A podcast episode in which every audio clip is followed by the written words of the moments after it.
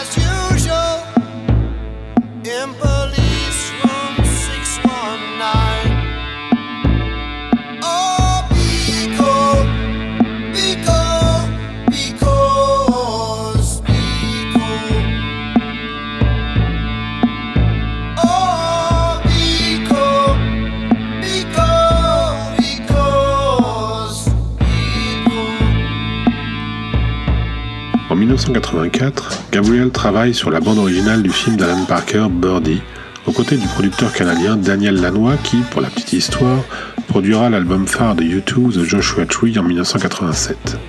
Depuis la fin des années soixante-dix, Peter Gabriel a installé un studio chez lui et pour son projet suivant, il demande à Lanois de rester avec lui. Les sessions commencent dans une atmosphère très décontractée en mai quatre-vingt-cinq avec simplement Peter Gabriel, Daniel Lanois et le guitariste David Rhodes avec qui il travaille depuis son troisième album. Petit à petit vont venir les rejoindre le bassiste Tony Levin qui suit Gabriel depuis son premier album et le batteur Jerry Marotta, également partenaire de Gabriel depuis son deuxième album. Les batteurs de The Police, Stewart Copeland ainsi que Manu Katché viendront aussi prêter main forte. Vers la fin des sessions, Peter Gabriel est obnubilé par l'ordre à donner aux morceaux. Il se fait une cassette avec juste les débuts et fins des chansons pour bien entendre comment l'ensemble se fond. Dans cette optique, il voulait que le morceau In Your Eyes termine l'album. Mais à cause de sa ligne de basse proéminente, le titre ne pouvait se trouver près du centre du vinyle, à l'endroit où le sillon est plus étroit car cela aurait fait sauter le bras des platines. C'est pourquoi ce titre ouvre la face B du vinyle original, mais a bel et bien été remis à sa place originellement souhaitée par l'artiste sur le C D. All my instincts, they return. The grand facade, so soon will burn. Without a noise, without my pride, I reach out from the inside.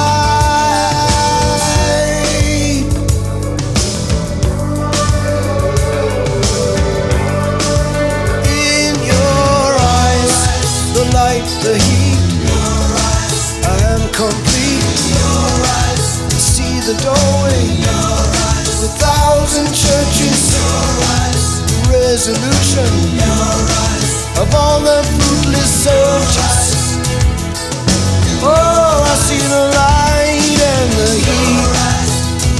heat. Alors que la plupart des musiciens avaient rangé le matériel, pensant que l'album était en boîte, Gabriel leur demanda de tout réinstaller pour essayer un titre dont il venait d'avoir l'idée.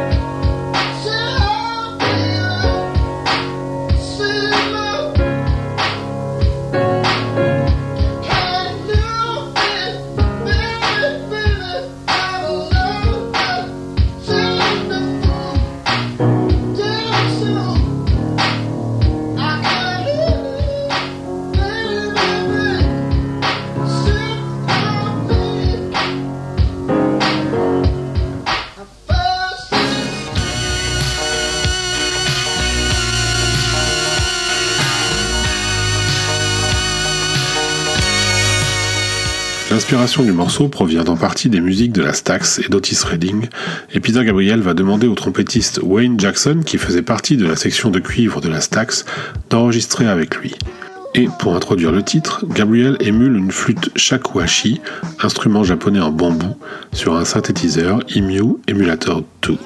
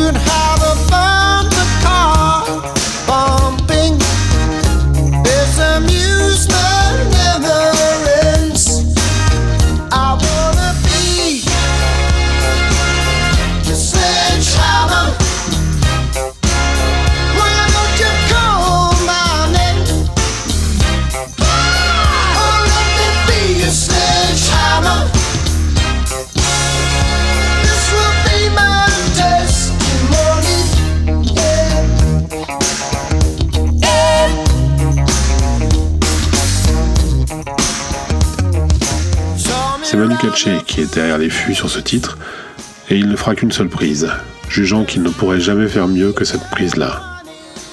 Voulu comme un titre funky et dansant, le morceau va devenir un tube, notamment grâce à son clip. Réalisé par Steven R. Johnson, ce sont les animations du célèbre studio Aardman, créateur entre autres de Wallace et Gromit, qui vont rester dans toutes les mémoires. Le titre sera le seul numéro un du chanteur aux États-Unis, détrônant au passage le seul numéro un américain d'un autre groupe anglais, Invisible Touch de Genesis.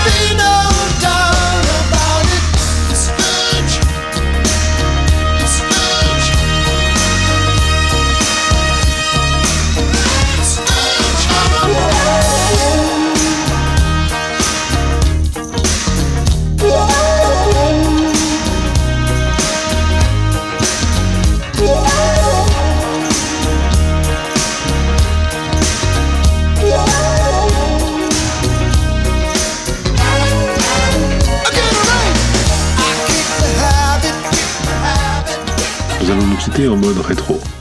Vous pouvez me retrouver sur chronicast point com, qui est le site qui héberge toutes mes productions. Vous y trouverez Chronique Vintage et Stones News, le podcast.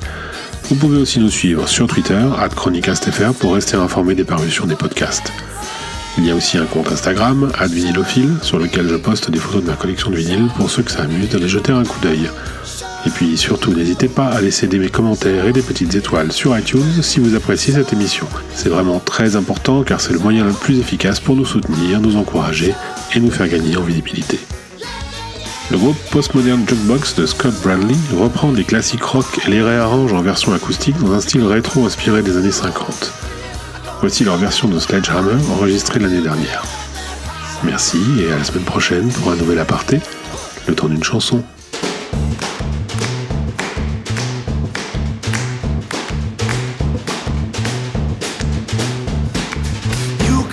of a steam train.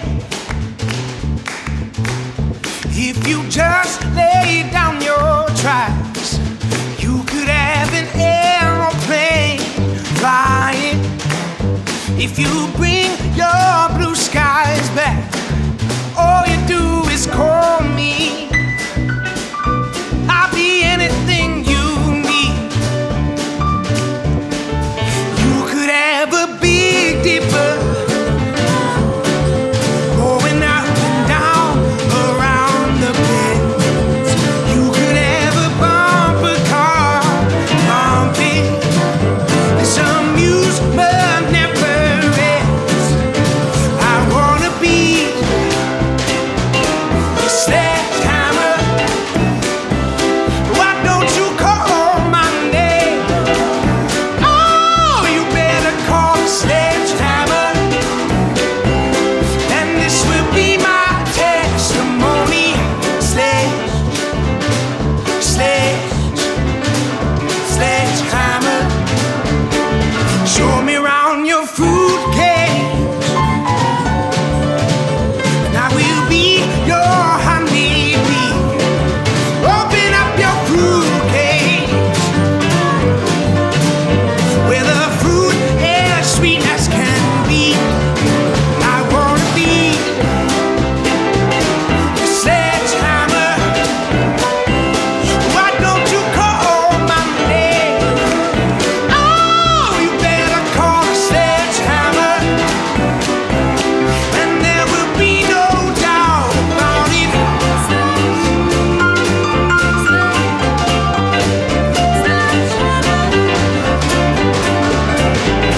I've kicked a habit, mm, shed my skin. You know this is new stuff. I go